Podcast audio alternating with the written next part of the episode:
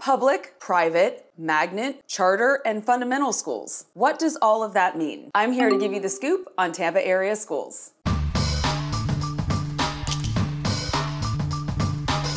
Hey everybody, Melanie Atkinson here, realtor with Smith and Associates in beautiful Tampa Bay, Florida, and I am here today with some very important information. I get asked all the time about the schools in the Tampa Bay area. Everybody wants to know if the schools are any good. I don't live in other states, so I can't really compare the quality of schools in Florida to your particular state. Now, I have heard from clients that Florida doesn't always have the best reputation when it comes to public schools although there may be some truth to that, mm-hmm. I can say with 100% certainty that there are some wonderful schools, administrators, teachers, and staff in the state of Florida. How are the schools is always a hard question for me to answer directly because of the very important professional and ethical standards that I have to adhere to as a realtor. However, that does not diminish your need for the information, so today I'm going to give you the tips and tools to figure it all out. Some of these are general professional tips, and others are based on my personal experience, having had three kids go through school in the Tampa Bay area. I have had personal experience in public, private, and magnet schools in Hillsborough County. For the purposes of this episode, I'm going to be talking about the counties that I work in most often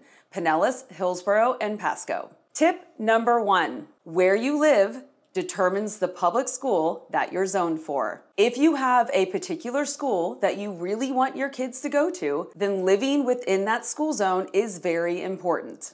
In all three counties that I'm referring to, there are links on the school websites that allow you to look up an address to see what school is zoned for that address. I will have all of those links in the description box for you to reference.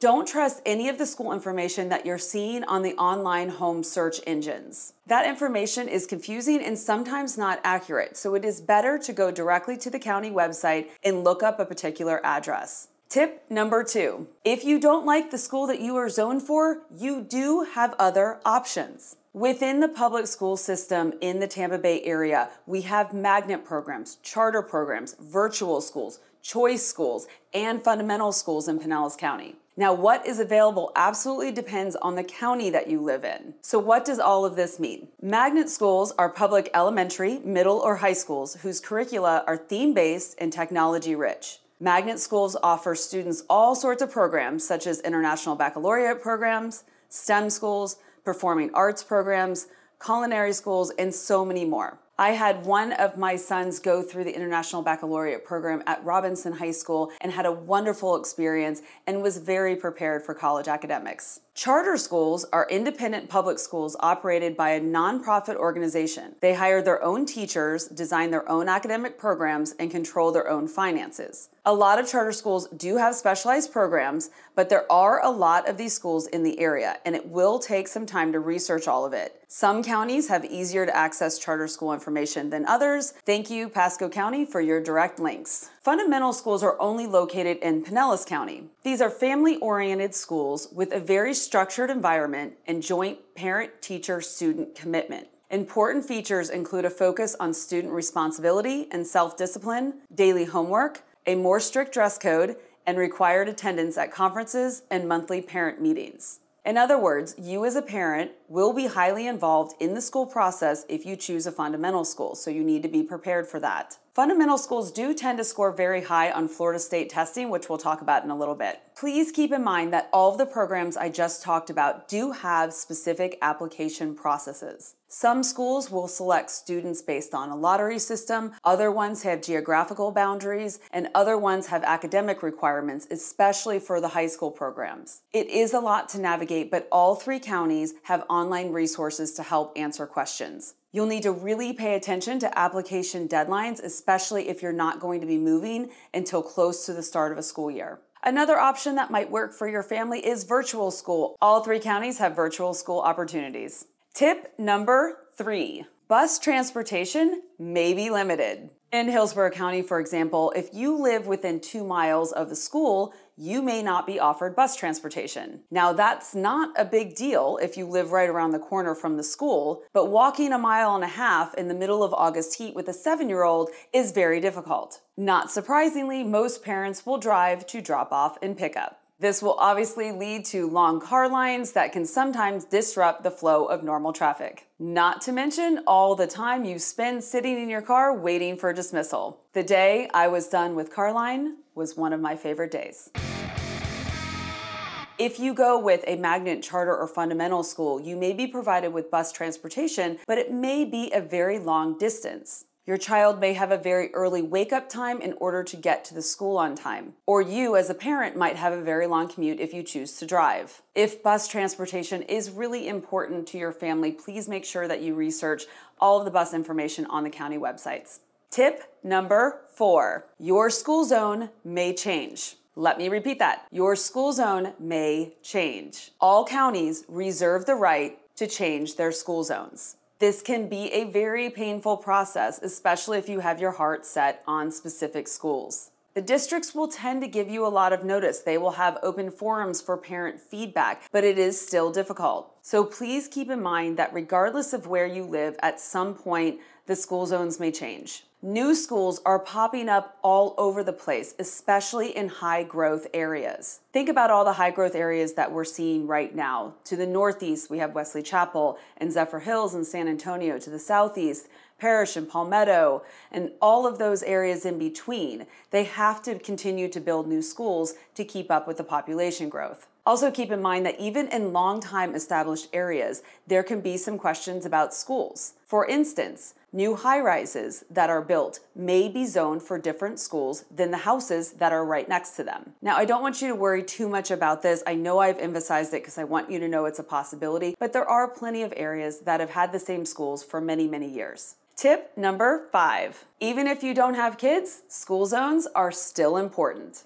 Highly rated school zones tend to be very popular with buyers. So, homes in those school zones tend to sell faster and for more money. From a purely investment perspective, buying a home in a highly rated school zone tends to be a good investment. Tip number six there are great private school options in the Tampa Bay area. If public school isn't your thing or you have a child with specialized needs or interests, then private school might be your best option. There are a wide variety of religious based schools in the area, Montessori schools, specialty programs, all sorts of things. I personally have experience in two of the private schools in the area, and I loved both of them for different reasons. Tuition varies greatly, and it can be very expensive, especially in the high school years. But for some families, it is an important investment. Personally, I only sent my kids to private schools in the years that I really felt like they needed something different from what their neighborhood school was offering. Tip number seven Florida has state sponsored preschool education. If your child is four years old before September 1st, then they are eligible for voluntary pre kindergarten. The preschool programs have to be VPK certified by the state of Florida to qualify. The state of Florida will pay for up to 540 hours of instruction during the entire school year. If you choose to do a summer program that would take place right before your child starts kindergarten, the state of Florida will pay for 300 hours of summer instruction. Now, this is a great program and it saves you money. Keep in mind that if your child is in full time daycare,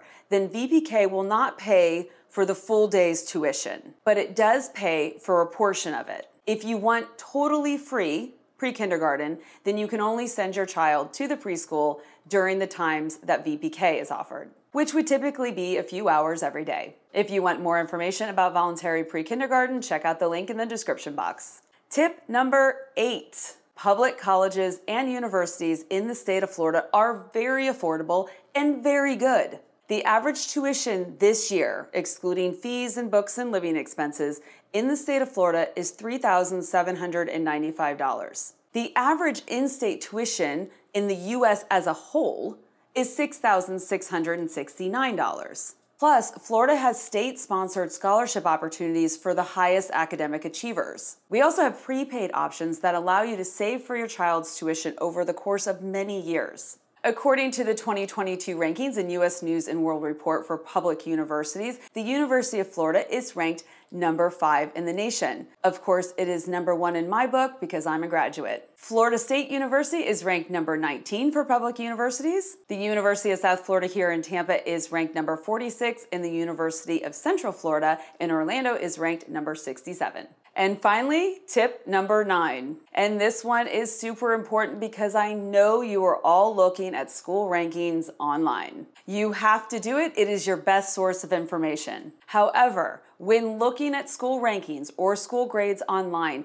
please make sure you know where that website is getting their information from. Good schools are made up of all sorts of ingredients, some of which are quantifiable and can be used in the algorithms, other factors are not. There are two sources that I typically refer to my clients. First is the Florida State School Accountability Report. The 2021 22 updated report was just released, so we finally have some new school grades. It gives each school a grade from A to F based on school testing. It is a dense report. It is every school in the entire state. It has ridiculously small font, but there's a lot of information in there. I will have the link in the description box. I do find that the schools that have A's or B's as their grades are the ones that my school conscious buyers tend to ask about the most. The other source that I will recommend is greatschools.org. This website really pulls apart a lot of school information that can be really helpful. The one part of greatschools.org that I don't really like is the review section. A lot of the reviews that you'll see on schools are very dated and don't necessarily apply to the current staff or administration. And obviously, to truly get an idea of what a school is like, your best bet is to visit the school and talk to parents who currently have students enrolled in that school. It definitely takes some time and some research, so you got to get down here and start looking. I really hope that this helped for all of you who are doing research on Tampa schools. Use those links in the description to get some more information. As mm-hmm. always, if you're looking to buy or sell in the Tampa Bay area, please give myself and my team a call. We'd be happy to help. You've been listening to the Melanie Loves Tampa Bay podcast experience. Thank you for your support. Consider subscribing if you want to learn about real estate, homeownership, or living in the Tampa Bay area. You can also follow me on YouTube, Instagram, Twitter, and Facebook. Links are in my show notes or visit my website, melanielovestampabay.com. See you in the next episode. With love, Melanie.